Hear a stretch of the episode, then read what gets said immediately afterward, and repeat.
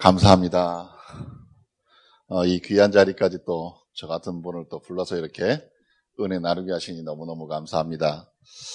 어, 저는 어린이 사역을 좀 굉장히 오래 했습니다.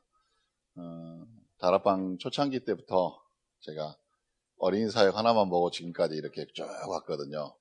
음, 처음에 전문 사역자 모임할 때부터 시작해서 또 어린이 성교국이 꾸려지고 또 어린 성교관에 여러 가지 어떤 조직이 만들어지고 신학원이 만들어지고 어, 그 모든 과정을 보면서 어, 저는 항상 생각을 했습니다.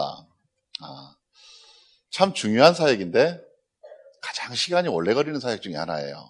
어린이 사역이. 어, 청소년은 중학교 3년만 투자하면 되거든요. 고등학교 3년만 투자하면 되고. 근데 어린이는 시작하는 순간 그냥 기본 6년으로 들어가니까 굉장히 시간이 오래 걸리는 것 같아요. 근데 음, 어린이는 6년을 투자를 해놓으면 영원의 응답을 누리더라고요. 어, 가장 오랜 시간 같지만 실제로 랩런트 중에 가장 각인이 제대로 될 수 있는 시간이 언제냐 그러면 이 어린이 시간입니다. 우리 여기 있는 사역자들이 어른들이 음, 간단한 답만 내면 될 것 같아요. 사실은 어떤 말씀을 해야 될까, 어떤 은혜를 드려야 될까 이런 생각보다는 과연 내가 가서 무슨 말을 할 수 있을까 다들 잘하고 계시는데 내가 어떤 말을 할 수 있을까 생각을 많이 했습니다. 근데 어린 사역에서 가장 합당한 말이 뭔 말일까 생각을 해봤더니 당연한 거 주는 거예요, 사실은. 유대인들은요, 음, 자기 자녀를 교육을 시킬 때 매일 하는 말이 있습니다. 말씀 주고, 계속 설명해 주고, 말씀 주고, 설명해 주고. 계속 얘기합니다. 성경 구절 읽어주고, 설명해주고, 잠자기 전에 성경 구절 읽어주고, 설명해주고. 이것을 계속 시킵니다. 어, 어느 정도까지 시키냐 그러면 이 말씀이 다 외워질 때까지 계속 시킵니다. 그랬더니 나이가 들고 늙어지면 이 사람이 또 그것을 하고 있어요. 우리는 우리 랩런트들한테 뭘 심어야 되냐 그러면 어, 방법이나 전략은 감에서 깨우칠 수 있습니다. 근데 복음은요 절대 감에서 깨우쳐지질 않습니다. 이 랩런트 어린 시절에 제대로 집어넣지 않으면 절대로 이 복음은 커가지고는 섞인 복음이 돼버리더라고요. 어, 저희 오전에 말씀이 이렇게 오늘 주보를 보니까 또 예틀과 새틀 이렇게 되는데 저희도 똑같거든요. 이번 주 예틀과 새틀인데 한 6개월쯤 지났으니까 한 번쯤 우리 다시 갱신하자 그래가지고 말씀을 줬는데 제가 아무리 봐도요. 아무리 복음을 붙잡으려 그래도 나한테 기본적으로 깔려있던 한 20년, 30년 깔려있던 어, 기존의 신앙생활의 그 틀이 자꾸 그 위에다 자꾸 뭔가를 내가 얹히려 그래요.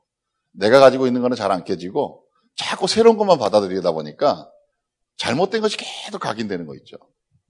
어, 우리 Remnant들은 지금부터 뭘 배웠냐? 어렸을 때부터. 지금 태어난 Remnant. 진짜 보고만 듣고 자라잖아요. 그러니 이 Remnant들한테 뭐 해야 되냐? 진짜 당연한 것을 얘기를 해줘야 돼요. 이 아이가 살면서 가장 성공의 비밀이 뭐냐? 알아듣냐 못 알아듣냐는 그거는 우리 잘못 아니에요. 하나님께서 하실 거예요. 중요한 건 뭐냐? 내가 이 아이 귀에다가, 이 아이 마음에다가, 이 아이 입술에다가 당연한 것을 계속 담아줘야 돼요. 그러면 오늘 뭐라고 말하냐? 늙어지면 마땅히 행할 길을 분명히 행한다고 말합니다.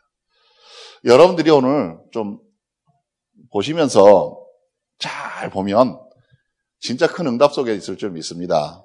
좀 부족하더라도 좀, 아, 진짜 저런 분이 오셨구나라는 생각 가지고 응답 드립시다. 어, 제목은요, 당연한 것의 응답입니다.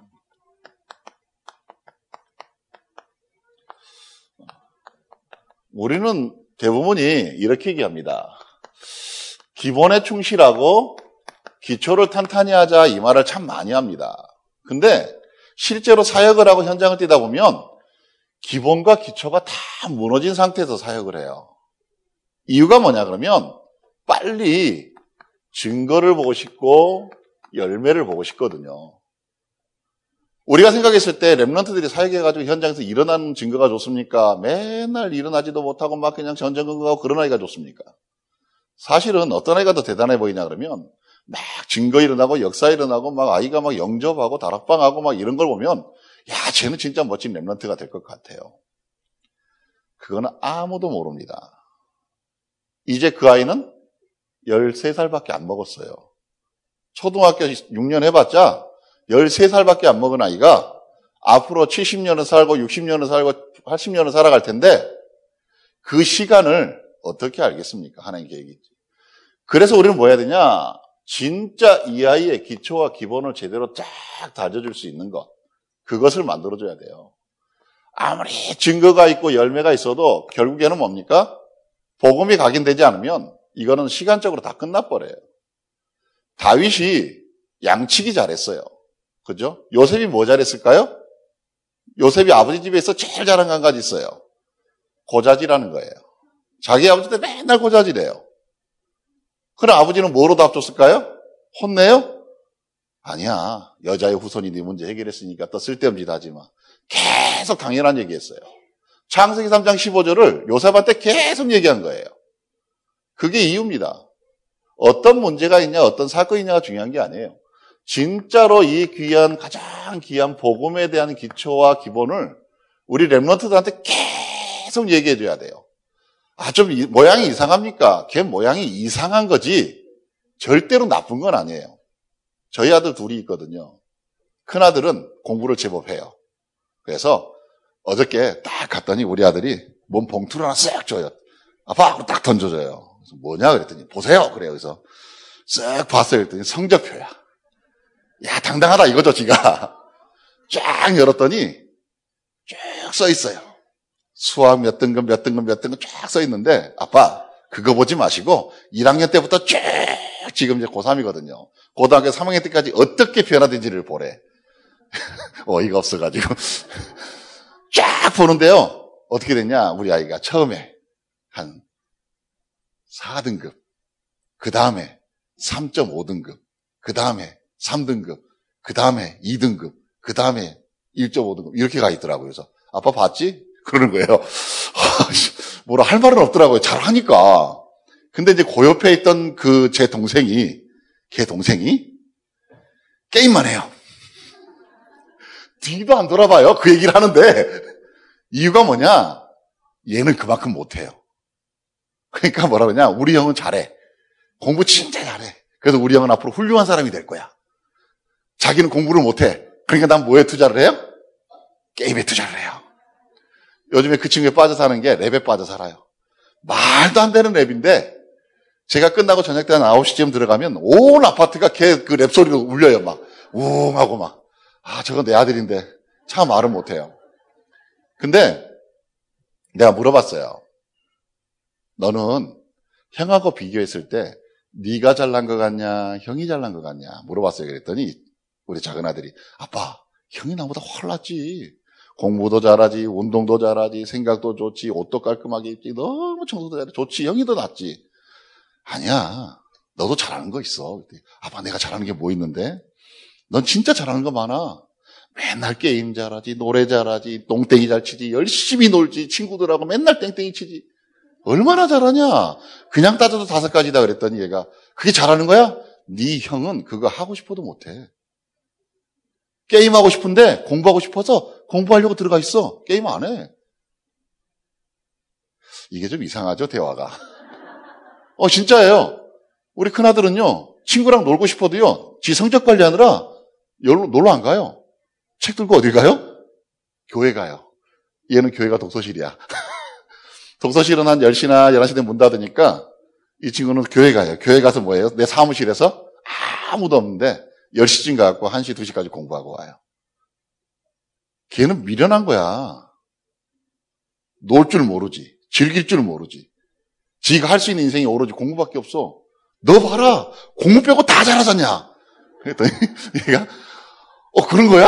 이러는 거예요. 그래서 제가 그랬죠. 봐라. 너는 형하고 비교를 하는 게 아니다. 다른 거야. 모양이 틀려. 형은 좋은 제목이야. 쉽게 얘기하면. 나무로 곱게 자란 나무야. 그래서 이 나무는 가격이 벌써 자랄 때부터 결정이 나 있어. 이 나무는 얼마짜리야? 500만 원짜리다. 얘가 최선을 다해도 500만 원짜리 이상은 안 돼요. 천만 원이다. 천만 원짜리 인생은 안 돼요. 그 이상은 안 돼요. 왜? 그렇게 자랐으니까. 너는 나 딱 보니까 너는 네 멋대로 자랐다. 진짜 네 멋대로 자랐다. 근데 너를 알아보는 사람이 나타나는 순간 너는 10억도 되고 20억도 되고 100억도 된다. 왜? 나무를 보는 사람은 보는 사람 관점이지 절대로 나무가 질을 결정짓지는 않거든요. 저희 고모부가 분재를 하세요. 어디서 이상한 나무를 산에서 파갖고 와요. 막 자르고 만들어요. 제가 처음 볼 때는 진짜 무슨 저걸 뭐 하려고 그러나 그러는데 한 3년쯤 있다 고모부 집에 가거든요. 그 나무가요. 진짜로 너무 멋있게 만들어져 있어요. 근데 우리 고모부가 한 번도 고든 소나무를 파온 적이 없어. 고든 대나무를 가져온 적이 없어요. 전부 다 모양 이상한 거 삐뚤어진 거 어디 돌 속에 박혀 있는 거 이렇게 와가지고 막 작업을 해서 뭘 만들어요? 작품을 만들더라고요. 그거 하나에 200만 원, 300만 원씩 팔아요. 나무를 공짜로 파와가지고. 무슨 말이냐 그러면 Remnant는 모양이 틀린 거지 서로 조금 가지고 있는 특징이 다른 거지 그것이 그 인생을 지금 결정짓지는 않는다는 거예요. 근데 보통 우리 교사들은 잘하는 Remnant가 앞으로 미래의 Remnant라 착각을 해요.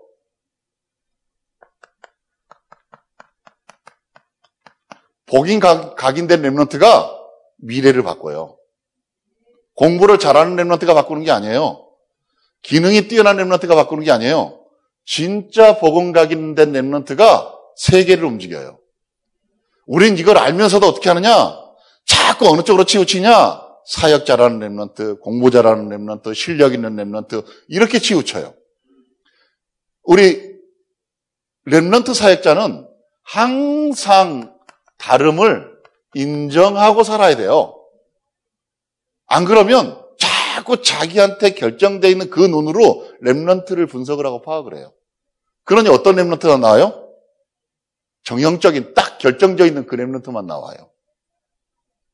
딱 잘하는 remnant, 뛰어난 remnant, 멋있는 remnant. 근데 그게 멋있는 게 아니에요. 누가 멋있습니까? 어떤 사람이 멋있습니까? 제가 어느 날 저걸 들었어요. 그 뭐죠? 그랩 배틀 하는 거 있잖아요. 그 쇼미더머니. 쇼미더머니를 이렇게 보는데 뭔 소리인지 도무지 못 알아듣겠어요. 와, 막 뭐라고 시부리는데 진짜 이건 뭐 뭔 소리인지도 모르겠고 우리 아들한테 물어봐서 지금 뭔 소리니? 아빠 모르면 그냥 듣지 마 그래요. 다 알아듣는데 저는 못 알아듣겠어요. 근데 거기에 한 친구가 막 랩을 해요. 근데 우리 아들이 설명을 해요. 아빠, 제가 하나님에 대해서 랩을 하고 있어. 그래요. 거기 나와가지고. 막 뭐라 그러는데 하나님께 자기를 뭐 인도했고 하나님께 나를 뭐 하셨고 막 해요. 그게 누군지 아세요? 비와예요. 생긴 거는 어떻게 다녀요? 이러고 다녀요. 가수 하나가 그랬답니다. 야, 요번에 내가, 야, 요번 달 수입을 내가 한 10억 했어. 10억을 수입을 올렸다가 비와이한테 자랑을 한 거예요. 그랬더니 비와이가 뭐랬는 줄 아십니까? 야, 나 요번 달 11조 10억 했어. 그랬대요. 얘가 중고등학교 때 생각을 한번 해봅시다. 학교 안 가죠. 맨날 그냥 우리 아들처럼 시부로 쎄쌌죠. 막, 와, 부모 미쳐버릴 거예요, 아마. 근데요, 다른 거예요. 그 안에 뭐가 들어가야 되냐? 기능이 좋냐, 실력이 좋냐가 문제가 아니고, 다름을 인정을 하고, 복음 각인시켜야 돼요. 기초와 기본이 제대로 안 갖춰지면, 실력 좋으면요, 그 실력 갖고 하나님 반대되는 거 한다니까요. 알겠습니까? 우리가 알고 있는 뉴에이지나 모든 사상에 뛰어난 사람들의 조상은 누군지 아십니까? 언약 잡은 사람들 거예요. 유대인들 중심으로 만들어졌어요. 하나님 믿는다고 말하는 사람들의 중심이 전부 다 그런 사람들이에요. 뭘 못 집어넣냐? 복음 못 집어넣으면 결국엔 실패해요. 우리는 그래서 랩런트한테 가장 당연한 것, 당연히 해야 될 것, 그 얘기를 해줘야 돼요.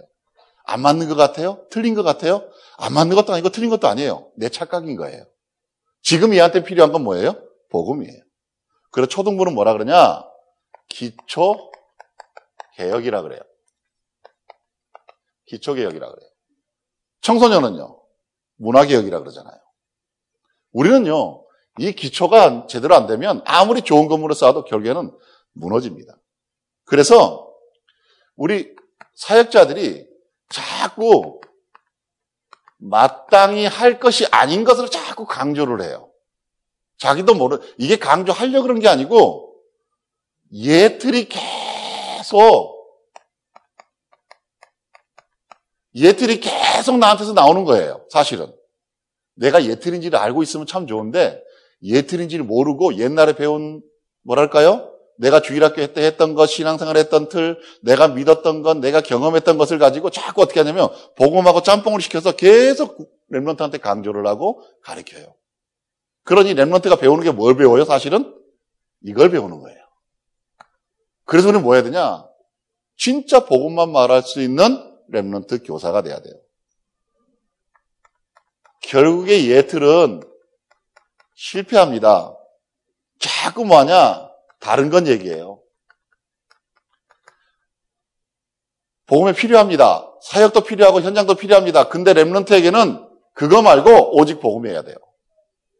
그거 말고 오직 복음. 그거 하면 나머지는 따라와요. 근데 자꾸 뭡니까? 이거 해야 복음이 되는 것처럼 말을 해요. 그리고 뭡니까? 틀린 것 강조합니다. 영적인 삶이 분명히 잘못된 건데 나도 잘못됐고 내가 가진 것도 잘못됐는데 자꾸 어떻게 하냐 그러면 내가 가진 신앙의 스타일을 강조하기 시작을 해요. 기도해야 되고 기도첩해야 되고 우리 아들이요 대단합니다. 우리 작은 아들은 주일날 오전 예배 딱 드리자면 12시면 자전거 타고 나가요. 12시 딱 되면 밥도 안 먹고 자전거 타고 가요. 어디 가냐? PC방 가요. 아, 우리 아들이 절대 이런 얘기 하지 말라고 얘기했는데 몇 번 PC방을 막 가요. 가가지고 2시가 저희가 예배거든요. 오늘은 여기 오느라 저희 1시에 땡겨서 왔거든요. 2시가 예배인데 1시 50분이면 나타나요. 그리고 2시에 예배를 드려요. 그리고 3시에 예배 끝나면 다시 자전거 타고 가요.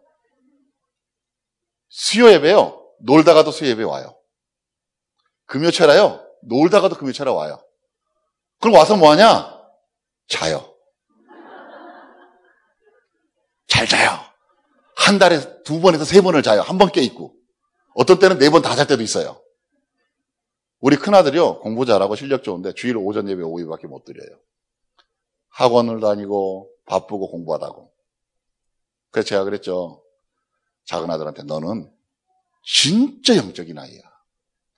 딴 놈 같으면 벌써 도망치고 안 갔을 텐데 반항했을 텐데 너는 예배 시간에 네가 좋을 거 알면서도 그 자리에 와서 앉아 있어요. 얘는 자기가 좋을 거 안 되는 알아요. 야, 내가 물어봤어요. 야, 너는 예배 시간에 오면 좋을 거 알, 좋을 거, 좋을 것 같니? 안 좋을 것 같니? 자기도 좋을 것 같아. 근데 왜 오니? 그래도 가야 되잖아. 예배잖아. 당연. 당연한 거. 누가 성공하냐? 지난번에, 지난주에 제가 일본 갔다 왔거든요. 일본 갔다 왔더니 그 얘기를 쭉 했어요. 그랬더니 일본 선교사님들이 전부 다 하는 말이 걔 목회자 되겠다. 그래요. 우리는 뭐냐 그러면 자꾸 틀린 것을 강조를 해요. 랩런트는 기도 잘해야 되고, 랩런트는 현장 잘 돼야 되고, 랩런트는 기도처 칼같이 해야 되고, 우리는요, 하면 좋죠. 근데 그게 주가 아니에요. 주는 복음이에요. 랩런트는 복음 붙잡아야 돼요. 랩런트는 복음 각인 돼야 돼요. 그 복음과 함께 뭐가 들어가요? 진짜 하나님께 엎드릴 수 있는 비밀과 언약 붙잡는 것. 이것을 가르쳐야 돼요. 당연한 거. 복음 붙잡았더니 좋으니 뭐가 돼요? 언약 안에 머무는 거. 복음 붙잡으니 좋으니까 하나님을 더 알고 싶어서 기도하는 거. 복음 붙잡았더니 저 영혼도 진짜 복음 받았으면 좋겠어요. 생명 살리는 거. 이게 기준인 거예요, 사실은. 근데 이게 기준이 안 되면 자꾸 뭡니까? 틀린 얘기를 하는 거죠. 자꾸 뭡니까? 비슷한 거 합니다. 만든 것 같은데 아닌 거 있죠. 엄밀히 비교해보면 틀린 거 있죠. 우리는요, 렘란트한테 뭐 해야 되냐? 진짜로 복음이 원색으로 각인이 돼야 돼요. 원색으로. 유대인의 교육이 잘 되는 게 뭔지 아십니까? 뭐, 토라도 있고, 쉐마도 있고, 탈무도 있다고 표현하지만, 유대인의 주교육은요, 구약 성경이에요. 어, 태어나는 그 순간부터 13살까지 이 사람들이 교육받는 데가 회당이라는 곳이에요. 13살이 넘어가면 서원이라는 데서 교육을 받아요. 여긴 고등교육 기관이에요. 근데 이 회당에서 교육받는 기간에 뭘 배우냐? 모세 오경에서부터 시작해서 구약의 하나님께서 역사하신 다 가르쳐요. 뭐 얘기하냐? 오직 성경만 가지고 가르쳐요. 딴 것도 안 가르쳐요. 성경만 가지고 얘기를 해요. 그러니까 이 사람들이 12살 때까지 뭐가 들어와요? 딴 얘기 전혀 안 듣고 더하기 빼기도 안 들어요. 오로지 성경만 들어요. 딱 그랬더니 나이가 들어 어떻게 해요? 이 사람들은 생명 걸어버린 거 있죠. 어디에요? 유대교회. 우리는요, 초등학교 12살 기간에 오직 복음만 얘기해야 돼요. 다른 거는 나중 얘기예요. 솔직히 말하면 복음 각인 돼야 돼요. 복음 각인 되지 못하면 다른 것들이 조금이라도 들어오면 사람이란 건요, 영적인 동물이라 다른 것들이 들어오면 흑암이 그걸 통로로 타고 들어와요. 우리는요, 마땅히 할 거 말고 진짜 그거 버려야 돼요. 항상 가끔 보면 열매 조심의 사역들을 참 많이 해요. 제가 어렸을 때 주일학교를 가보면 그거 했어요. 출석부에 써 있어요. 헌금란, 전도란, 출석란 쫙써 있어요. 그래서 체크가 돼 있어요. 출석하면 이거, 헌금하면 이거, 전도하면 하나 더 별. 이래가지고 나중에 상을 줬어요. 그러니까 상 받으려고 애래서 전도했어요. 제가 섬에서 자랐거든요. 우리 학년 전체가 28명이었어요. 제가 얼만큼 전도했냐? 하나 빼고 다 데려왔어요. 27명이 우리 주일학교를 다녔어요. 우리 학년이. 그랬더니 노트 주고 연필 주고 막 사탕 주고 막 엄청 주더라고요. 가장 가슴이 아팠던 게 뭐냐? 우리 반이 28명이라는 거. 더 있으면 더 전도했고 더 뭐를 받을 텐데 더 이상 전도할 사람이 없어 우리 반 중에는. 왜? 학년이 그거니까. 우리는요 자꾸 뭐냐 나도 모르는 사이에 이 열매가 굉장히 뭐라 그럴까요? 응답으로, 응답인 것처럼, 증거인 것처럼 이렇게 돼버렸어요. 열매는요, 진짜 말씀이 열매예요. remnant들이 말씀에 대한 답을 낼 수 있는 비밀을 가르쳐야 돼요. 말씀이 없으면 아이들은 계속 흔들려요. 말씀이 없으면 remnant들은 계속 어디로 갈지 방향을 잃어버려요. 그래서 우리 뭐 해야 되냐? 복음과 말씀을 remnant 때 계속 집어넣어줘야 돼요. 자꾸 우리는 뭐하냐? 결국에는 이틀이 딱 갖춰지면 이 시스템은요, 절대 오래 못 가요. 아무리 크고 아무리 대단해도 결국엔 다 무너져요. 말씀이 없는 교회들은 결국엔 다 무너진다고 말하잖아요. 한국 교회가 그 많은 교회들이 나와 있는데 이유가 뭐냐? 말씀이 없고 복음 아니어서 그래요. 행정을 잘못하거나 뭐 교회를 잘못 운영했거나 목사님이 이상하거나 아닙니다. 복음과 말씀이었기 때문에 그래요. 하나님은 어디에 관심 있는지 아십니까? 사람이 이상한 거요. 좀 봐줘요. 만들었으면 되니까. 근데 복음이 없는 건요. 만들 수도 없어 이거는. 우리 랩런트들에게 진짜 복음 집어야 돼요. 그래야 지속할 수 있는 시스템이 만들어져요. 사실은. 자꾸 어떻게 하냐? 유한적인 시스템이다 만들어놔요. 그러니까 교회가 가장 많이 하는 게 뭐냐? 새로운 행사들을 진짜 많이 해요. 왜? 새로운 행사들을 많이 하는 이유가 하나 실패하니까 또 하나 하고 하나 실패하니까 하나 또 하고 아니면 하나 끝났으니까 하나 또 하고 하나 끝났으니까 하나 또 하고 어, 랩런트들은 넘어져도 괜찮아요. 우리 찬양하잖아요. 쓰러져도 괜찮아요. 왜 그래요? 랩런트는 기회가 또 있어요. 뭐만 있으면 복음 있으면 근데요, 아무리 어려도 쓰러지면 끝나요. 우리는 이 당연한 것을 후대에게 물려줄 의무가 있어요. 우리 말곤 해줄 사람이 아무도 없다니까요. 누가 참사랑교회 와서 이거 해주겠습니까? 안 그렇습니까? 저는 여기 강의하고 가지만 실제로 현장에서 우리 랩런트들과 부딪히는 거는 교사와 사역자들이에요. 아무도 대신 못 해줘요. 그래서 뭐가 돼야 되냐? 사역자들이 당연한 것의 응답을 먼저 누리는 사람이 돼야 돼요. 신명기 6장 4절에서 9절 보면 이스라엘아 들으라 여호와는 참 하나님이니 그 다음에 뭔 말인지 아십니까? 너희는 하나님을 사랑하고 또 사랑하래요. 그리고 하나님을 잘 섬기래요. 그 다음에 하는 말이 뭔지 아십니까? 너희 후대에게 가르치래요. 무슨 말이냐 그러면 사람들은 뭔지 아냐? 자꾸 이거부터 해요. 가르치라부터 해요. 자꾸 가르치려고 그래요. 랩런트를 가르치고 랩런트를 보... 그게 아니고 네가 진짜로 당신이 이 귀한 복음을 진짜로 사랑함을 먼저 누리는 사람에게 그와 같이 가르칠 수 있는 비밀이 있는 거죠. 우리는 그러잖아요. 가르치는 것보다 보여주는 게 더 좋대잖아요. 근데 우리는 보여주는 게 부담스러워. 왜냐? 솔직히 말하면 내가 보여줄 만한 뭐가 없어요? 증거가 없어요. 솔직히 말하면 보여줄 만한 역사에 응답이 없는 것 같아요. 그러니까 뭐하냐? 자꾸 뭐예요? 가르치려고 그래요. 복음을 가르치고 기도를 가르치고 전도를 가르치려고 그래요. 복음은 가르치는 게 아닙니다. 복음은 전하는 거죠. 그죠? 기도는 가르치는 겁니까? 기도는 보여주는 겁니다. 우리 자꾸 착각합니다. 자꾸 가르치려고 그래요. 전도 훈련 받아가지고 전도 되는 사람 있습니까? 없어요. 자꾸 가르치려고 그래요. 가르치는 거 말고 내가 노림이 있어야 돼. 우리가 당연한 것 있지 않습니까? 이것을 내가 충분히 누리고 충분히 말 그냥 해주면 돼요. 우리 아이들이 어, 성공하겠습니까? 그런 얘기를 해요. 아까 우리 랩런트 기도 참 잘하고 사회 잘하더라고요. 우리 아들한테 밥기도 한번 시켜봤거든요. 그랬더니 고개를 숙이고 5분 동안 있다가 하는 말이 못하겠어 그냥 엄마 해 그래요. 목사 아들인데 가르친다고 되지는 않더라고요. 그 아이들이 분명히 우리는 뭐 해야 되냐? 결국에는 당연한 것을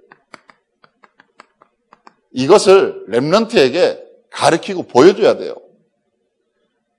뭘 보여줍니까? 뭘 가르칩니까? 실패의 이유요. 유대인들은요, 제가 성지순례를 갔는데, 이렇게 큰 성터가 있어요. 거기 성터에 할아버지, 할머니, 아버지, 엄마, 자녀 해가지고 3대가 이렇게 쭉 와요. 그래서 그 아이들이 뭘 가르치냐고 물어봤어요. 그랬더니 할아버지가 그 성터에서 하는 말이 이겁니다. 우리 백성은 실패했다. 우리 백성은 이 성터를 봐라. 이렇게 처참하게 실패했다. 실패한 이유가 뭐냐? 우리가 실력이 없고 능력이 없고 힘이 없어서가 아니다. 하나님을 제대로 못 섬겨서 그랬다. 그러니 너희는 뭐 섬겨라? 하나님 섬기고 살아야 이렇게 실패하지 않는다. 이 얘기를 할아버지가 한답니다. 그런 아버지가 그 얘기를 듣고 똑같이 그 아들에게. 우리는 실패의 이유가 뭐냐? 성경의 답을 딱 말해요. 결국엔 노예의 이유가 뭡니까? 노예의 이유는 다른 거 없습니다. 복음 놓쳐서 그런 거예요. 왜 우리가 실패하고 실패할 수밖에 없는 이유가 뭐냐? 복음 놓치니까. 그럼 내가 복음 가졌는데 왜 실패합니까? 아직도 노예적인 삶을 사니까. 내가 지금 살고 있는 삶이 결국에는 뭐냐? 안 되는 이유가 복음적인 삶이 아니고 복음을 가진 노예적인 삶을 사니까. 왜 실패합니까? 포로가 왜 왔습니까? 하랍니다. 복음 놓쳐서. 복음 놓쳐서. 왜 포로가 됐습니까? 전쟁을 잘 못했습니까? 실력이 없습니까? 전쟁이나 실력이 아니고 복음 놓쳐서. 아니면 전략이 부족했습니까? 아닙니다. 복음 놓쳐서. 그러니 너는 왜 그런데 난 복음 가졌는데 포로가 회복이 안 됩니까? 복음적인 삶이 아니고 아직도 복음 가진 포로적인 삶을 살아요. 옛것에 가득 잡혀 살죠. 속국이 왜 됩니까? 간단하게 답을 합니다. 복음 놓쳐서. 복음 놓치면 이런 결과들이 생깁니다. 옵니다. 간단합니다. 나는 복음 안에 들었고 예배도 잘 들고 기도도 잘하는데 왜 내가 응답 못 누립니까? 아직도 속국적인 삶 속에 사는 거. 네가 지금 뭐 했습니까? 이 속에 있다. 이 속에 있다. 그러니 뭐 하자? 네가 복음을 집중할 수 있는 비밀을 가져라. 공부에도 집중하고 운동에도 집중하고 먹는 거에도 집중하고 우리 아들처럼 음악에도 집중하고 게임에도 집중하는데 진짜 복음에 집중할 수 있는 시간 가져라. 그러면 하나님께서 너에게 응답 주신다. 그럼 목사님 복음에 집중하는 방법이 뭡니까? 그랬더니 이제 제일 첫 번째가 우리가 그러잖아요. 기도첩하고 막 하는 거. 제가요 어렸을 때 딱 우리 여기 있는 랩런트들만 나는 아까 기도할 때 깜짝 놀랐어. 제가 어렸을 때 저 정도였으면 난 유목사님 같이 살았을 것 같아. 저는요, 어, 여수에 가면 세중앙교회라고 있어요. 여수 세중앙교회. 굉장히 큰 교회거든요. 근데 얼마나 크냐? 여수에서 대표되는 교회. 근데 그 교회 개척해가지고 한 80명 됐을 때 그 교회 다녔었어요. 어렸을 때. 근데 매일 사고를 쳐요. 주변에 있는 아줌마들이 맨날 저 때문에 자, 나를 잡으러 와요. 남의 무밭에서 못 뽑아먹다 걸려가고 도망쳐 오니까 교회로 들어가요. 가만히 있는데 또 감, 가을에 감 열리잖아요. 감을 좀 한두 개만 따먹을 때는 그냥 한 10개 따가지고 주머니 넣고 나서 또 잡으러 또 교회로 도망을 가요. 교회 예배 시간에 또 뭐 합니까? 어렸을 때 그거 좀 많이 했어요. 자, 뒤에서부터 겨워가지고 여자애들 스타킹 다 칼로 찢어놓고. 제일 나쁜 짓. 헌금 위원하면서 헌금 이렇게 꺼내가지고 까져 사 먹고. 그런 사람이었습니다. 제 얘기, 저란 얘기 안 하고 그런 사람이 있는데 이런 사람 뭐가 됐겠냐고 랩런트한테 물었더니 걔는 도둑놈이 됐을 거래. 근데요, 제가 한 가지 한 거 있어요. 진짜로 그 초등학교 때 그때부터 제가 스무 살 대학교를 갈 때까지 절대로 안 했던 거. 교회 안 떠났어요. 저는요, 중학교 때부터 새벽 기도 했어요. 새벽 예배 가서 새벽 기도하고, 고등학교 때 5시에 일어나요. 새벽 예배하고, 6시에 밥 먹고, 6시 반에 버스 타고 학교 가요. 학교 끝나고 집에 오면, 교회가 우리 집 밑에 있거든요. 교회 가서 30분 기도하고 올라갔어요.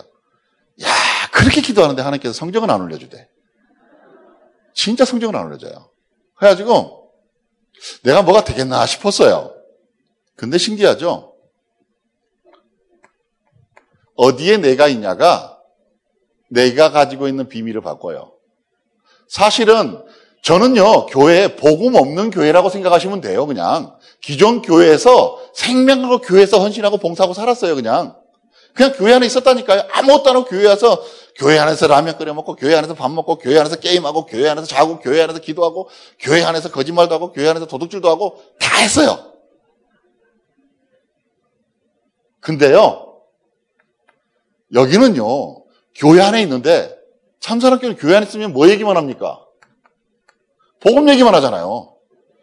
만나면 복음 얘기하죠. 엎어져도 복음 얘기하죠. 사, 도둑질에 잡아오면 복음 얘기하죠. 사고 쳐서 잡아오면 복음 얘기하죠. 이 안에만 있으면 복음 들을 수밖에 없는 거라. 잘했냐 못했냐는요. 나중에 따져도 돼요. 도둑질 했는데 도둑질 해서 잡혀왔는데 너 왜 그랬어? 그 질문은 틀린 질문이에요. 우리 아들이 싸우고 왔어요. 막 싸우고 왔어요. 그 집 아줌마가 연락이 왔어요. 죄송합니다. 인사해놓고 제가 뭐랬는 줄 아십니까? 너 왜 싸웠어? 안 그랬어요. 이겼냐 졌냐 물어봤어요. 그랬더니 이겼대. 괜찮아. 나머지 내가 해결할게. 진짜? 어, 괜찮아, 괜찮아, 괜찮아. 어디 가서 맞고 다니지 마. 넌 목사 아들이 아니야. 아빠 아들이야. 그러면서 싸워도 아빠 아들로 싸워. 목사 아들로 싸우지 마. 그럼 못 싸워. 야, 그 말을 너무 잘 들어갖고 중학교 1학년 입학하자마자 여섯 번을 싸웠어요. 학교에 불려간 거 있죠. 좀 오래. 왜요? 그랬더니 남자의 둘하고 싸우고 여자의 네 명하고 싸운 거 있죠. 잘 싸워요. 우리 아들이 아빠 어떻게? 괜찮아 괜찮아. 야 싸우는 거 어떡하겠냐? 다음에 좀 덜 싸워라. 우리는요. 진짜 교회 안에서 뭐를 줄 수 있어야 되냐? 복음 주는 교회가 돼야 돼요. 진짜 그리스도 복음만 주면 랩런트는요. 하나님께서 키우세요. 우리는 자꾸 착각해요. 교사가 랩런트를 키운다고 생각을 해요. 교사는요, 랩런트한테 줄 수 있는 메시지와 사명과 비밀을 줄 뿐이지, 키우는 건 사실은 하나님이에요. 자꾸 내가 저한테 뭘 하면 제가 잘 크겠지, 어떻게 하겠지. 아닙니다. 여러분. 당연한 것이요. 야곱이 요셉한테 계속 당연한 얘기만 했어요. 뭐 얘기했겠습니까? 야곱의 꿈이 언약이 아닙니다. 착각하지 마세요. 꿈은 사명이라고 보시면 돼요. 창세기 3장 15절. 이 얘기를 끊임없이 한 겁니다. 엄마 없어 외롭잖아요. 괜찮다 야곱아. 야, 네 할아버지 아브라함은 고향 떠나고도 살았어. 뭐 붙잡고 살았냐? 여자 욕심 붙잡고 살았다. 하나님 복 줬다. 괜찮다. 야, 네 할아버지 이삭은 그 어려운 가운데도 여자 욕심 붙잡고 승리했다. 아버지 봐라. 사기를 그렇게 쳐도 하나님께서 응답 주시더라. 여자 욕심 붙잡아라. 이 가기는 어떻게 해요? 계속 문제 생길 때마다 어려움 올 때마다 하나님께 너와 함께 한다. 그리스도 언약 붙잡으면 승리한다. 여자의 후손이 너를 살릴 것이다. 이게 각인이 되어버렸어요, 요셉에게. 언제 튀어나느냐? 노예 가보니까. 노예 현장 가보니까. 사실은 아버지 집에서는 그렇게 그리스도를 쓸 일이 없어. 왜? 아무런 부족함이 없어. 아무런 부족함이 없어요. 왜? 그 시대에 채색 옷 입고 다녔는데 비단 옷 입었다는 얘기입니다. 쉽게 얘기하면. 그런 옷을 입고 다니는데 어떻게 뭐 부족함을 느끼겠습니까? 요게베다고요. 뭐세요? 뭐 얘기했겠습니까? 왕국에서 보모로 어머니가 보모로 길러집니다. 계속 뭔 얘기했겠습니까? 창세기 얘기한 겁니다. 1장부터 50장까지 쉬지 않고 창조 하나님께 창조했다. 그 창조한 인간이 타락했다. 타락한 인간을 구원하셨다. 그 구원에 하나님께서 우리에게 뭘 줬다? 언약을 줬다. 여자의 우선. 네가 이 여자의 우선 붙잡고 기도해라. 하나님께서 너에게 해방의 축복 주실 것이다. 계속. 보통 이스라엘은요. 그 유대인이 두 종류입니다. 어, 일반적인 유대인이 있고요. 종교인이라고 말하는 유대인들이 있어요. 이거는 뭐냐 그러면 진짜 유대교 사상에 푹 빠져가지고 유대교만 가지고 사는 사람들이에요. 이 사람들은 아까 말했죠. 음, 12세가 되어지면 회당을 졸업을 하거든요. 회당을 졸업하기 전에 모세 오경을 통으로 외워버려요. 머릿속에다가. 어떻게 하느냐? 계속 12년 동안 그걸 각인시켜버리는 거예요. 모세가 요게벳이 그 정도 될 만큼. 뭐가 될 만큼요? 아, 우리 백성이 출애굽하는 거는 하나님께서 주시는 언약이구나. 축복이구나 각인될 만큼. 먼저 서둘러서 좀 문제가 돼 하려 그래서. 여러분, 보세요. 다니엘. 다니엘이요. 어떻게 이 언약 붙잡았겠습니까? 어려서 들어간 거예요. 다니엘은 귀족 집안이거든요. 어려서 생명 걸고 집어넣은 거예요. 그 부모가. 뭐 얘기겠습니까? 여자의 우선 그리스도. 이사야 7장 14절. 계속 어려서. 우리는요, 자꾸 랩런트에게 특별한 걸 넣어주고 싶어 해요. 특별한 거. 특별한 것 중에 제일 특별한 건 복음입니다. 복음보다 특별한 게 어디 있겠습니까? 그리고 랩런트한테 복음, 구원의 비밀 가르쳐야 돼요. 사람들은 자꾸 착각합니다. 열심히 하면 문제가 해결되어진다 생각을 하고 노력하면 문제가 해결되어진다 생각을 해요. 그래서 랩런트들은 사회성이 있어요. 사회에 살다 보니까 자꾸 뭐를 따라가느냐? 열심과 노력과 증거 중심으로 따라가요. 그래서 성적을 잘 내고 싶고 공부를 열심히 하고 싶고 이런 게 자동으로 올 수밖에 없어요. 근데 그것이 나를 구원하는 것이 아니고 진짜로 갈보리산의 언약이 나를 구원하는구나. 아, 예수 그리스도의 십자가의 구원 아니면 나는 가능성이 없구나. 공부를 열심히 해도 나는 그리스도의 가능성이 없구나. 세상에서 학문으로 뛰어날지 몰라도 하나님의 언약 안에 들어가기는 힘들구나. 이 답을 내게 만들어줘야 돼요. 모양이 어떠냐? 그거는요, 내가 보는 시선이에요. 이 모양, 저 모양이 다 있어요. 솔직히 말하면, 예전에 유목상이 그러더라고요. 군뱅이처럼 구르는 성도도 있고 막 사슴처럼 뛰는 성도도 있고 거북이처럼 기는 성도도 있대요. 근데 자꾸 뭐합니까? 비교합니다. 쟤는 느리고 쟤는 빠르고 쟤는 잘하고 못하고 아니에요. 하나님께서 그렇게 창조해놨어요. 아니 그럴 것 같으면 다 사슴 만들고 경쟁적으로 뛰게 만들지 뭐하러 군뱅이를 만들고 그러겠습니까? 사람마다 랩런트마다 그가 가지고 있는 뭐가 있냐? 다른 것들이 있어요. 그걸 복음으로 발견되게만 만들어주면 우리 랩런트는 썸이 됩니다. 이 축복 속에 사시길 바라겠습니다. 우린요, 진짜로 감람산에서 랩런트가 내 사명이 무엇이냐, 내가 무엇을 위해 살 것이냐, 이 담나게 만들어줘야 돼요. 솔직히 말하면 요즘에 청소년들에게 없는 게 한 가지 있습니다. 뭐가 없냐? 꿈이 없어요. 꿈이 없어요. 뭐가 되고 싶은지 꿈이 없어요. 요즘에 가장 되고 싶은 게 뭐냐 했더니 연예인이래. 아이돌. 아이돌 지원자가 너무너무 많아요. 제가요, 그, 저쪽에 강남에 레진 코믹스라는 그 만화 만드는 회사에 이렇게 다락방을 가요. 아세요? 레진 코믹스? 이 정도면 remnant 사역자 정도는 알아야 되는데. 웹툰 많이 보시죠? 어, 그 웹툰 회사예요.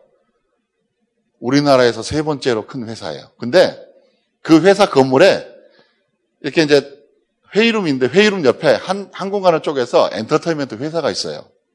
어느 날 다락방을 갔는데 환기통을 통해서 비명 소리가 들려요. 아! 막 그래요. 그래서 뭔 소린가 이렇게 봤더니 제가 보기에는 한 10살 정도 되는 꼬마 목소리예요. 꼬마애가 연기 연습을 하고 있어요. 거기서. 세 명이.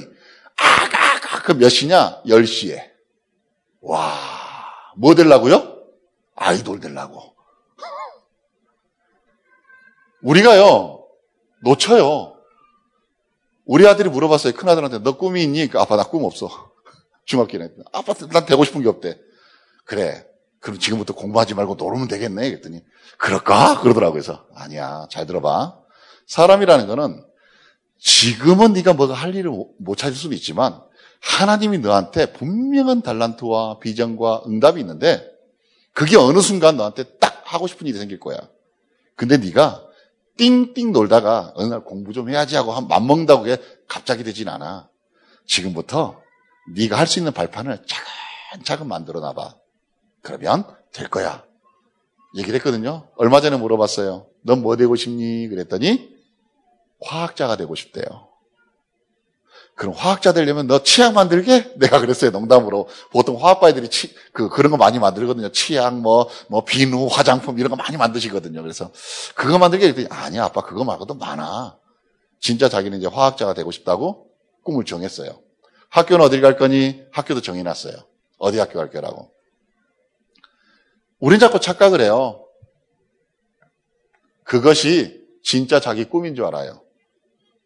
그것은 내가 먹고 살기 위한 하나의 방편일 뿐이지 그것이 진짜 꿈이 되면 안 돼요. 랩런트는. 하나님의 소원이 내 꿈이 돼야 돼요. 랩런트가. 그것을 방향을 잡아주는 것, 것이 우리 사역자들이 할 일이에요. 막 가르친다고 되진 않더라고요. 누구 이름으로 할 거냐? 마가다라고. 내 능력으로 할 수 있는 게 없어요. 사실은 저는요, 중학교 때, 초등학교 때, 중학교 때, 고등학교 때까지 목사가 되리라고는 요만큼도 생각을 못 했어요. 저는 누구 앞에서 말을 해본 적이 없어요. 얼마나 부끄러움이 많냐?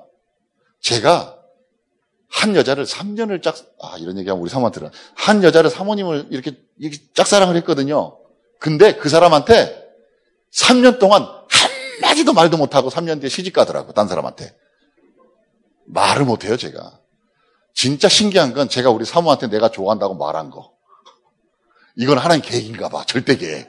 이 사람하고 살아라, 그런 거. 그 여자 외에는, 우리 사모 외에는 내가 당신이 좋습니다. 이 말을 해본 적이 없어요. 진짜 못하는 거. 내가 누군가에게 여기 있는 청년에게 돈을 100만 원 빌려줬어요? 달란 소리를 못해요. 왜? 이 사람 부담스러워할까봐. 그래서 띄인 돈이 꽤 돼. 그래서 우리 사모님이 그래요. 돈은 당신 돈 가지고 있으면 안 된대. 그 저는 경제권이 없어요. 그래서 얼마 전에 일본 가면서 혹시 사모님 성교비를 좀 지원 가능합니까? 용돈으로 그랬더니 주겠대요. 싹 한 주더라고요 얼마. 그러더니 갔다 왔어요. 그러더니 갑자기 전화가 왔어요. 목사님 뭐 필요한데 뭐 좀 사오시죠. 사갔어요. 그 다음에 또 갔는데 뭐 필요한데 뭐 사오시죠? 딱 하니까 성교비가 탁 틀렸어. 그래도 저는 말 안 합니다. 왜? 얘기했잖아요. 내가 내 능력이 없어. 근데 어, 우리 사모님이 그런 얘기를 하더라고요. 목사님 가서 떨지 마. 그래요. 제가 그랬죠. 나는 어디 가서 설교할 때 한 번도 떨어본 적 없어. 내 얘기를 하는 게 아니고 하나님 얘기를 하니까. 예전에 한 번은 어린 수련회 하는데 종강 예배를 하래요. 1,500명이 앉아 있어요. 야, 처음에 미치겠대요. 야, 이거 어떻게 해야 되나? 막 이런 생각이 들어요. 그래서 딱 올라갔어요. 올라가 가지고 눈, 기도하고 눈 딱 떴는데 안 떨려. 야 참된 힘이 뭔지를 깨닫게 만들어줘야 돼요. 사람은 전부 다 신앙생활도 내 능력으로 하려고 그래요. 내 실력을 하려고 그래요. 사실은 내 능력, 내 실력 아니라고 말을 해요. 근데 어떻게 해요? 내 열심으로 하는 게 거의 대부분이에요. 근데 랩런트가 진짜 내 힘이 어디서 나온지만 이거 가르쳐 주면 절대로 실패 안 합니다. 우리가 이 응답 속에 살면 우리는 뭐 하냐? 그냥 이 비밀을 가르쳐 주는 거예요. 이런 거야. 하나님은 이런 분이야. 하나님은 이렇게 역사하셔. 그러니 네가 믿어야 돼. 그러니 네가 붙잡아야 돼. 이건 내 목 아니고. 하게 하시는 분은 하나님이에요. 우리는요, 제대로 봐야 됩니다. 당연함을 하면 필연적 응답이 옵니다. 유목사님 제일 많이 하는 메시지예요. 왜 내가 이렇게 힘드냐? 당연한 짓을 해서. 힘들 수밖에 없는 당연한 짓을 해서. 내가 이 시간에 왜 복음 붙잡았냐? 당연한 복음 붙잡을 일을 해서. 그럼 복음 붙잡았으면 하나님께서는 필연적 응답 줍니다. 어떻게 주시느냐 이렇게 표현하더라고요.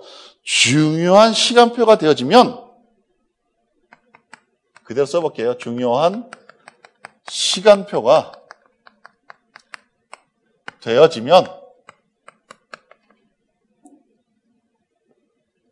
필연적 응답이 온다.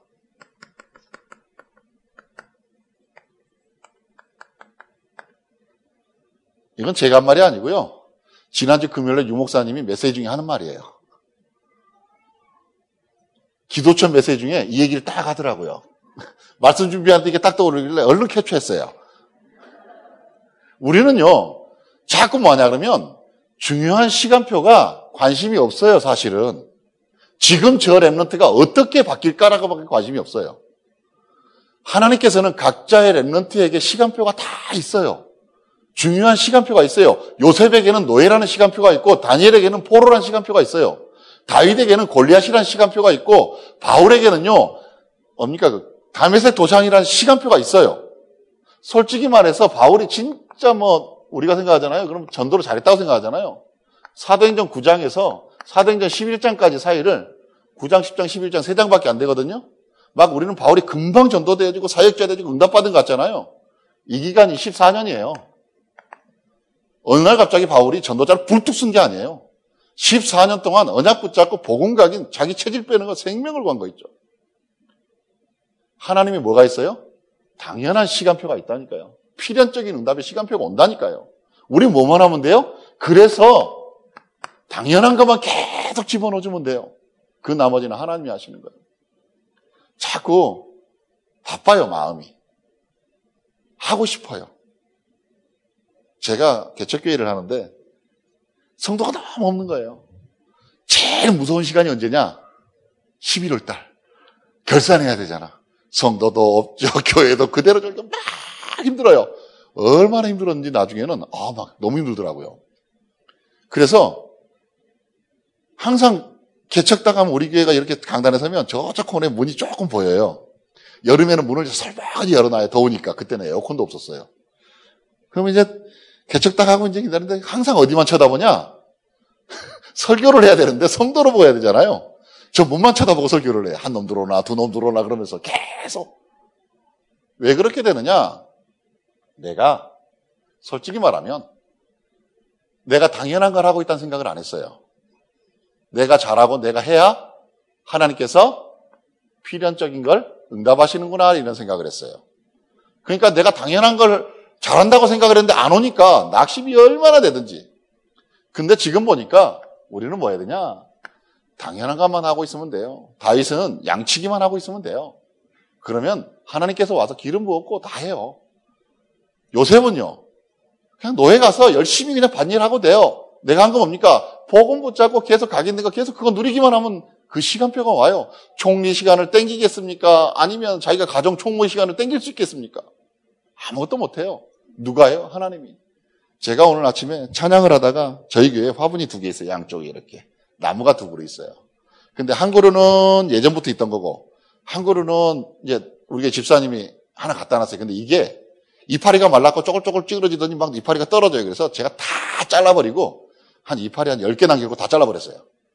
야, 가지가 두 개 있는데 너무 앙상한 거 있죠. 저희 집사님 그래요. 목사님 이 나무를 이렇게 잘라버리면 어떡하냐고. 그냥 잘랐다고. 괜찮다고. 그 다음부터 어떻게 했냐? 어, 나무가 너무 비실비실 되는 거예요. 이파리가 10개 남았는데 또 떨어져 막. 그래서 제가 거기다가 홍삼을 하나 줬어요. 홍삼을 하나 이렇게 부어줬어요. 그랬더니 있던 이파리마저 뚝 떨어져 거 있죠. 너무 독했나 좀 봐요. 그거는 막 3일 만에 뚝 떨어져 버리더라고요. 그래서 야 죽을련가 보다. 그래가지고 거기다 물을 두 바가지를 붓어요. 희석되라고. 얼마가 지났을까요? 한 2주쯤 지났나요? 새싹이 나오기 시작을 해요. 그때부터 일주일에 한 번씩 매주 물을 줬어요. 그랬더니 신기하죠? 그 나무가 그 전보다 이파리가 세 배는 더 많아졌어요. 그걸 보면서 무슨 생각이 들었냐 그러면 제가 오늘 아침 문득 그냥 제 생각 속에 찬양을 하다가 아, 이 나무는 아무런 주권이 없구나. 자르면 자르는 대로 가고 독한 그 홍삼을 들이부으니까 못 버티는데도 그냥 그냥 그 자리에 있는 거 있죠. 또 어떻게 해요? 물 부어주니까 물 부은 대로 그냥 너무 많으면 많은데 적으면 적은 대로 계속 그냥 주권이 없어. 아무 주권이 없는데 신기하죠? 잎이 무성해져요. 누가 관리를 해요? 제가 관리했거든요. 나는 주권이 없어. 잎을 자르고 문제를 주고 고통이 오고 어려움이 오는 거는 나하고는 상관이 없는 거예요. 어떻게 할 수가 없어. 그러니 어떻게 해요? 하나님이 나를 기르는 거잖아요. 하나님이 나를 만들어 놓는 거잖아요. 내가 지금 보기에는 뭐 이십 같은 막 갑자기 뭐 밑도 끝도 없이 홍삼 집어버리니까 나무가 얼마나 힘들겠어요. 그러니 막 있는 거 다 빠져버리죠. 랩런트에게 문제가 올 수도 있어요. 사건이 올 수도 있어요. 근데 그거는 랩런트가 어떻게 할 수 있는 게 아니야. 사역자가 어떻게 할 수 있는 게 아니잖아요. 뭐가 있습니까? 하나님의 절대 계획이 있다니까. 그냥 저는 뭐만 했냐? 물만 줬어요. 물만. 계속 물만 줬어요. 관리해주고, 가지 나는 거 잘라주고. 그랬더니 이 나무가 너무 보기 좋게 자란 거 있죠. 제가 그 나무를 홍삼을 줄 때는 죽이려고 줬겠습니까? 설마. 그죠? 이파리를 떨어뜨리려고 줬겠습니까? 살라고 준 거예요. 진짜로. 다 홍삼을 그냥 먹던 거 그냥 내가 먹어야 되는데 그걸 그냥 하나 탁 줬어요. 그랬더니 죽을 뻔 했죠. 근데 저는 그 나무를 죽일 계획이 없어요. 하나님은 랩런트를 절대로 무너뜨릴 계획이 없다니까요. 근데 우리는 자꾸 무너질 것 같으니까 액션이 나오는 거예요. 아니요. 절대 안 무너져요. 그래서 뭐 하면 되냐? 자 보세요. 요셉도 마찬가지고 다윗도 마찬가지고 다니엘도 마찬가지고 자 보세요. 당연함 속에 있었어요. 뭐 했습니까? 다윗 매일 하루 일곱 번 찬양기도 전쟁터에서도 그거 도망 다니면서도 그거 계속 당연한 거 자기 할 일 그거 언약 붙잡고 기도하고 찬양하는 거 그랬더니 어디요? 이스라엘 자리 필연적 응답 왕의 자리에 몇 년 만에 왕자리에 올라가냐? 16년 그냥 되질 않아요. 다니엘이요. 가가지고 뜻을 정하고 하루 세 번 하나님 계속 기도 언약 붙잡고 그게 그렇게 큰 무기입니까? 우리 랩런트들이요 이 당연함이 무기가 되면 시대 장악합니다. 근데 자꾸 우리 사역자들이 뭐를 강조하냐? 응답을 먼저 강조를 해요. 랩런트는 이래야 돼. 모양에 따라 하시면 됩니다. 진짜 다윗도 요새도 마찬가지고 마지막 때에 우리는 자꾸 봐야 돼요. 우리가 당연함으로 했더니 사도행전 2장 1절에서 47절. 뭐 했습니까? 초대교회가. 아무것도 안 했어요. 모여가지고 1장 14절 오로지 기도에 힘썼더라. 이거밖에 안 했어요.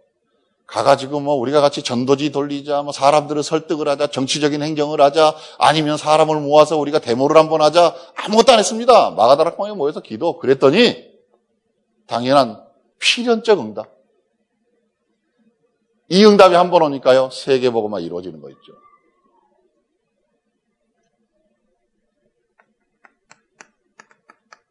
사도행전 3장 1절에서 4절. 베드로가 딴 거 아닙니다. 그냥 정시 기도 시간에 기도하러 가다가 뭐가 보입니까? 새로운 눈이 열리기 시작합니다. 어떤 눈이 열립니까? 그전에는 안 보였던 거예요. 사실은 안전병이는 40년 전부터 있었습니다. 언제도 있었습니까? 예수님 시대에도 예수님께서 예루살렘 올라갈 때도 그 자리에 앉아서 구걸하고 있던 사람이에요, 사실은. 근데 언제 보입니까? 당연한 거 할 때 필연적 응답. 랩런트에게 이게 설명이 되어지고 이게 이해되어진다 그러면 랩런트는요 사실은 고민을 안 해요. 그래서 우리 귀한 분들이 오늘 이렇게 말합니다. 성경 구절 한번 볼게요. 마땅히 행할 길을 아이에게 가르치래요. 어른도 못할 거, 사역자도 못할 거, 이런 거 하지 말고, 진짜로 사람들은 나도 못할 거를 막 말을 할 때가 많아요. 제가 지난번에 가서 어디 가서 이렇게 말씀을 전하는데 속에 내 양심에 순간 팍 들어온 게 뭐냐? 말씀 전하는 중에 내가 거짓말하는 것 같다 이런 느낌이 들어요. 말씀 전하는 중에 양심적으로 내가 거짓말하는 것 같다 이런 느낌이 들어요. 왜냐? 나도 잘 안 되는 건데 이걸 하라고 막 그냥 메시지를 던지고 있는 거 있죠. 아, 그렇구나. 내 모습이구나. 이게 내가 지금 예틀에 갇혀서 이러고 있는 거구나. 우린요, 내가 못하는 거 하라, 하지 마라. 이 말을 말하는 게 아닙니다. 아이에게 뭐예요? 마땅히 할거 가르치라. 그러면 뭐라 그러냐? 후반절에 늙어도 그것을 떠나지 아니하리라. 이게 중요한 겁니다, 사실은. 70, 80 됐는데 내가 복음 붙잡고 살았습니다. 이 말 할 수 있는 진짜 노인들. 여기 장로님들이 돌아가시기 전에 내가 이 귀한 복음 붙잡고 살았으니 너희도 마땅히 나와 같은 복음 붙잡고 살아라. 이 유언이요. 어마어마한 겁니다, 사실은. 저는 예전에 그 예원교회 건축할 때 이렇게 동영상을 보는데 그걸 봤어요. 어머니가 암에 걸려가지고 막 고통 중에 있는데 암 진단금이 나온 거예요. 그걸 건축으로 내버린 거야. 뭐 그거는 이제 뭐 그렇다 치고 중요한 건 딸들이 난리가 난 거예요. 자녀들이 엄마 미쳤냐고 막 그런 거예요. 다 예원교회 집사들이에요. 근데 그러고 나서 뭐 설득하게 돌아가셨어요. 돌아가시고 나서 싹 짐 정리를 하는데 거기서 뭐가 나오냐? 기도처, 전도 대상자 수첩, 말씀 수첩 이게 세 박스가 나오더랍니다. 엄마 잠 정리하는데 그런 생각을 했습니다. 야, 진짜 저 사람 복음적으로 산 사람이다. 당장은 어떻게 보면 자기 병 때문에 부모 자식 간에 조금은 좀 상처를 줄 수 있지 몰라도 헌금을 했다 안 했다 그 얘기를 말하는 게 아닙니다, 저는. 그 사람이 평상시에 진짜 기본과 기초, 당연한 복음 누림이 후대에게 어떻게 전달됐는지를 말해주는 겁니다. 우린 자꾸 큰 사역을 한 사람이 위대한 사람으로 봅니다. 아닙니다. 바울을 세운 건요, 사라리 아나니아였어요. 아나니아. 바울을 찾은 사람은 누굽니까? 바나바였어요. 우린 보통 그러잖아요. 바울이 고랜도에 가서, 아니, 아니죠. 어디죠? 길리게에 가서 바울을 만나지라 이랬잖아요. 히브리 원어에 보면 이렇게 돼 있어요. 그냥 단순히 가자마자 성령께서 인도하셔가지고, 어, 바울, 어, 바나바! 이렇게 만나지는 않았어요. 히브리 원어에 보면 이렇게 돼 있어요. 모든 집을 다 뒤져서 그 바울을 만나니라. 무슨 말이냐 그러면 이 사람이 띵동 여기 바울 집인가요? 아닌데요. 띵동 여기 바울 집인가요? 아닌데요. 우리는 자꾸 뭐라 하냐면 이걸 원해요. 기적적 역사들을 많이 원해요. 사실은 기적은 언제 오느냐? 진짜 언약 붙잡은 랩런트들이 이 기적 같은 일들을 만들어냅니다. 우리가 기도해서 막 그냥 뭐 병이 낫고 이거는 사실은 기적 아니에요. 그냥 그거는 일어나도 안 일어나도 되는 거예요. 진짜 기적은 뭐냐? 우리 후대 중에 진짜 복음으로 담는 랩런트 한 사람만 이 참사랑교회에서 진짜로 그한 랩런트만 세웠다 그러면 이 참사랑교회는요 천년 갑니다. 아까 목사님 잠깐 기도하는데 그랬는데 가장 우리 이 지역에서 오래된 교회라고 말씀을 하셨어요. 제가 참사랑교회 책이 왔더라고요. 이렇게 그 역사 그 책이 이렇게 봤어요. 그랬더니 야 배추바다 옆에 있더라고요. 이 동네가 원래 배추밭이었거든요. 근데 그 언약적 유전이 천 년이 넘게 갈 수 있습니다. 교회를 세우는 건요, 시스템이 아니에요. 교회를 세우는 건요, 사실은 행정이 아닙니다. 교회를 세우는 건요, 랩런트에게 어떤 복음 주느냐입니다. 그러려면 우리 부모와 교사들이 어떤 복음을 누려야 되느냐가 중요해요. 사람들이 그럽니다. 저는 부족합니다. 연약합니다. 제가 요즘에 꽂힌 구절들이 있습니다. 민수기 3장 말씀인 아니 여호수아 3장 말씀에 주로 많이 생각을 합니다. 여호수아 3장에 있는 이스라엘 백성과 홍해 앞에 선 이스라엘 백성을 비교를 많이 해봐요. 홍해 앞에 선 이스라엘 백성은요, 똑같은 이스라엘인데 원망하고 돌 던지고 막 난리가 납니다. 죽이려 그러냐 돌아가자 막 난리가 납니다. 근데 요단강 앞에 선 이스라엘 백성은요 전혀 안 떨어요. 담대하게 제사장인데 어떤 제사장이냐? 렘넌트 제사장이라. 어디서 태어났습니까? 광야에서 태어난 제사장이라. 짊어지고 어떻게 합니까? 그 어마어마한 요단강의 물결을 발로 딱 디뎌버려요. 서스름 없이 고민했더라 불신앙했더라 없습니다. 과감하게 딱 디뎌버립니다. 그랬더니 어떻게 하면 요단강이 딱 갈라지는 거 있죠. 자 보세요. 근데 중요한 거. 제가 여기서 포인트. 그러면 이 후대는 누가 길렀냐는 겁니다. 보통 모세, 여호수아, 갈렙 이 세 사람 딱 찍잖아요. 어떻게 모세, 여호수아, 갈렙이 60만 5,550명을 길러냅니까? 여러분들인 겁니다. 무슨 말이냐? 불신앙한 이스라엘 백성이 염려한 이스라엘 백성이 모세에게 들은 언약을 진짜 가슴이 아니고 진짜 뭐 불신앙하더라도 계속 그거를 가르친 거예요. 40년 지나니 그 렘먼트가 뭐가 돼요? 요단강도 건너고 가나안도 정복하고 그 응답을 다 누린 거 있죠. 사역자가 조금 부족할 수는 있어요. 사역자가 조금 모자랄 수는 있어요. 사역자가 조금 불신앙할 수 있다 생각을 해요. 근데 후대에게 뭘 남기려는 가슴이 있어야 되냐? 복음. 이거 있으면 조금 모자라도 괜찮다고 생각합니다. 왜? 나머지는 하나님이 다 알아십니다. 우리가 당연한 거, 그것은 필연적 응답을 줍니다. 근데 당연하지 않는 거는 필연적 응답이 있어요. 당연하지 않는 필연적 응답. 어, 좀 부족하고 모자랐지만 우리 귀한 분들이 언약으로 붙잡고 어, 잘 인도받고 응답받는 귀한 우리 렘런트 사역자들, 주일학교 사역자들 됐으면 합니다. 기도하겠습니다. 하나님 감사합니다. 우리는 부족하여 매일 실수를 합니다.